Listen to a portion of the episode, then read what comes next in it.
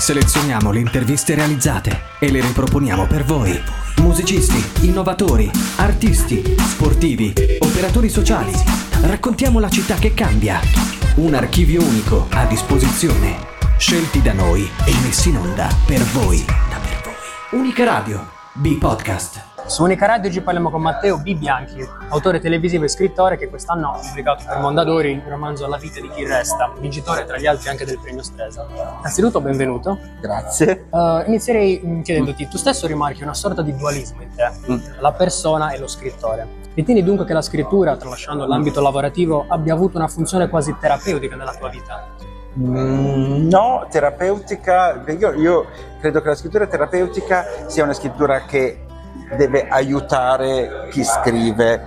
E, mm, infatti è per esempio una pratica che viene eh, consigliata anche in ambito psichiatrico, ma invece la scrittura creativa, la scrittura di narrativa, eh, al contrario, secondo me, deve al limite aiutare chi ti legge. Quindi ehm, l'elaborazione che ne fai tu è un'elaborazione matura, è un'elaborazione ehm, nel quale tu, anche quando parli di cose autobiografiche, le metti in un ordine e in una sequenza che siano comprensibili per il lettore, che abbiano un senso, abbiano anche un, come dire, che siano anche piacevoli da leggere per il lettore. Quindi è un'operazione, secondo me, che è, che è lontana dall'operazione terapeutica che- di, di uno che aiuta se stesso. È anche vero che quando scrivi eh, materiale autobiografico tendi a fare ordine nella tua vita, a vedere le, le tue esperienze con una maggiore chiarezza, però non credo che sia eh, che lo scopo finale della scrittura sia aiutare te, ecco quello.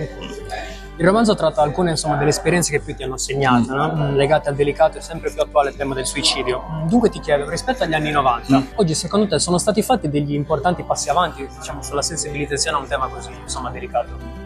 Eh, un po' sì, ma siamo ancora molto indietro, secondo me, di quello che sarebbe necessario fare, perché nei confronti del, del tema del suicidio c'è un silenzio pressoché assoluto e questo non aiuta nessuno perché è un'emergenza con la quale ci confrontiamo sempre più spesso, eh, sappiamo per esempio che dopo la pandemia eh, mh, i suicidi giovanili sono aumentati mon- Certo. moltissimi, però se ci pensi, per esempio, quando mai ti capita di vedere in tv un talk show che parli di questo tema? Mai, mentre ne abbiamo visti a miliardi sulla pandemia, su- sul cancro, sui disturbi alimentari, ma su questo tema specifico c'è un silenzio pressoché totale. Questo significa che si mantiene una sorta di cultura della vergogna, del, eh, anche del- della paura nei confronti di un tema del genere e, e ovviamente eh, perfino le famiglie su- che, che devono magari affrontare il tentativo di suicidio di, di un figlio non sono assolutamente in grado di capirlo, di aiutarlo, perché non se ne parla mai da nessuna parte e quindi sono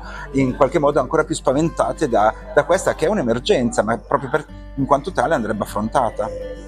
Tornando invece alla scrittura, insomma, hai lavorato, eh, insomma, lavori tuttora come autore, insomma, in televisione, radio, programmi e format che definirei anche di culto. Avendo visto in presa diretta quella che è un po' l'evoluzione mediale degli ultimi vent'anni, ehm, che impatto pensi possa avere la scrittura nelle future generazioni?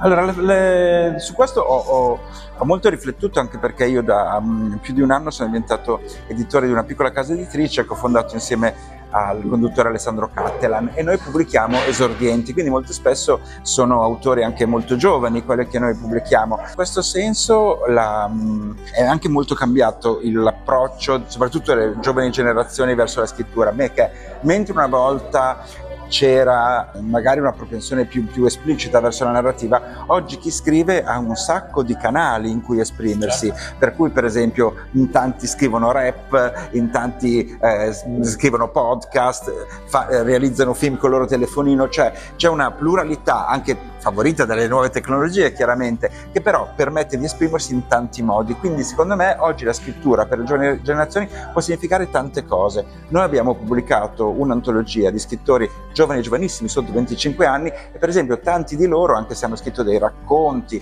o si stanno già esprimendo da un punto di vista narrativo, mi dicono che non vogliono poi scrivere un romanzo, ma magari vogliono scrivere una serie televisiva. Ecco, è un approccio alla scrittura che, come dicevo, è molto più ampio rispetto a quella che era un tempo. A proposito di Alessandro Cattelan, Mm. in chiusura mh, so che insomma fino al 2018 hai lavorato alla produzione di EPCC, Sì. ma poi c'è Cattelan che probabilmente è un po' il late show italiano più influente dell'ultimo decennio.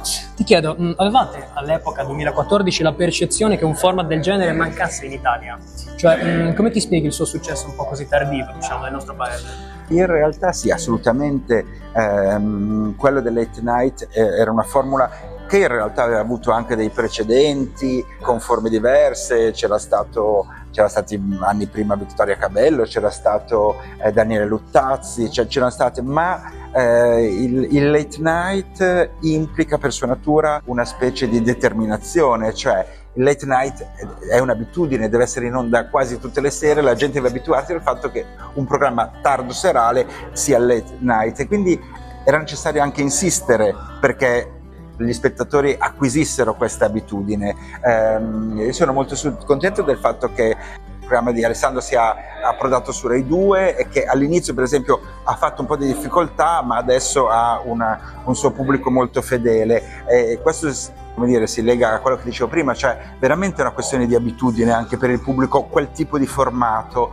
e che puoi, una, è un'abitudine tu la puoi creare solo se prosegui no? nel, nel, con determinazione a mh, mm, e credi in questa formula. Credo anche che però resti per sua natura una sorta di programma di nicchia con un pubblico eh, specifico, ma questo è anche il bello del late night perché ti permette di avere un linguaggio che è meno paludato rispetto a quello delle prime serate, che ti permette di avere degli ospiti anche un po' più ricercati, ti permette di parlare di temi che in prima serata non sarebbero mai affrontati e quindi questo è assolutamente direi vitale per, un, per, per creare un bel late night. Allora io ringrazio Matteo Bibianchi per la sua disponibilità innanzitutto. No, figurati.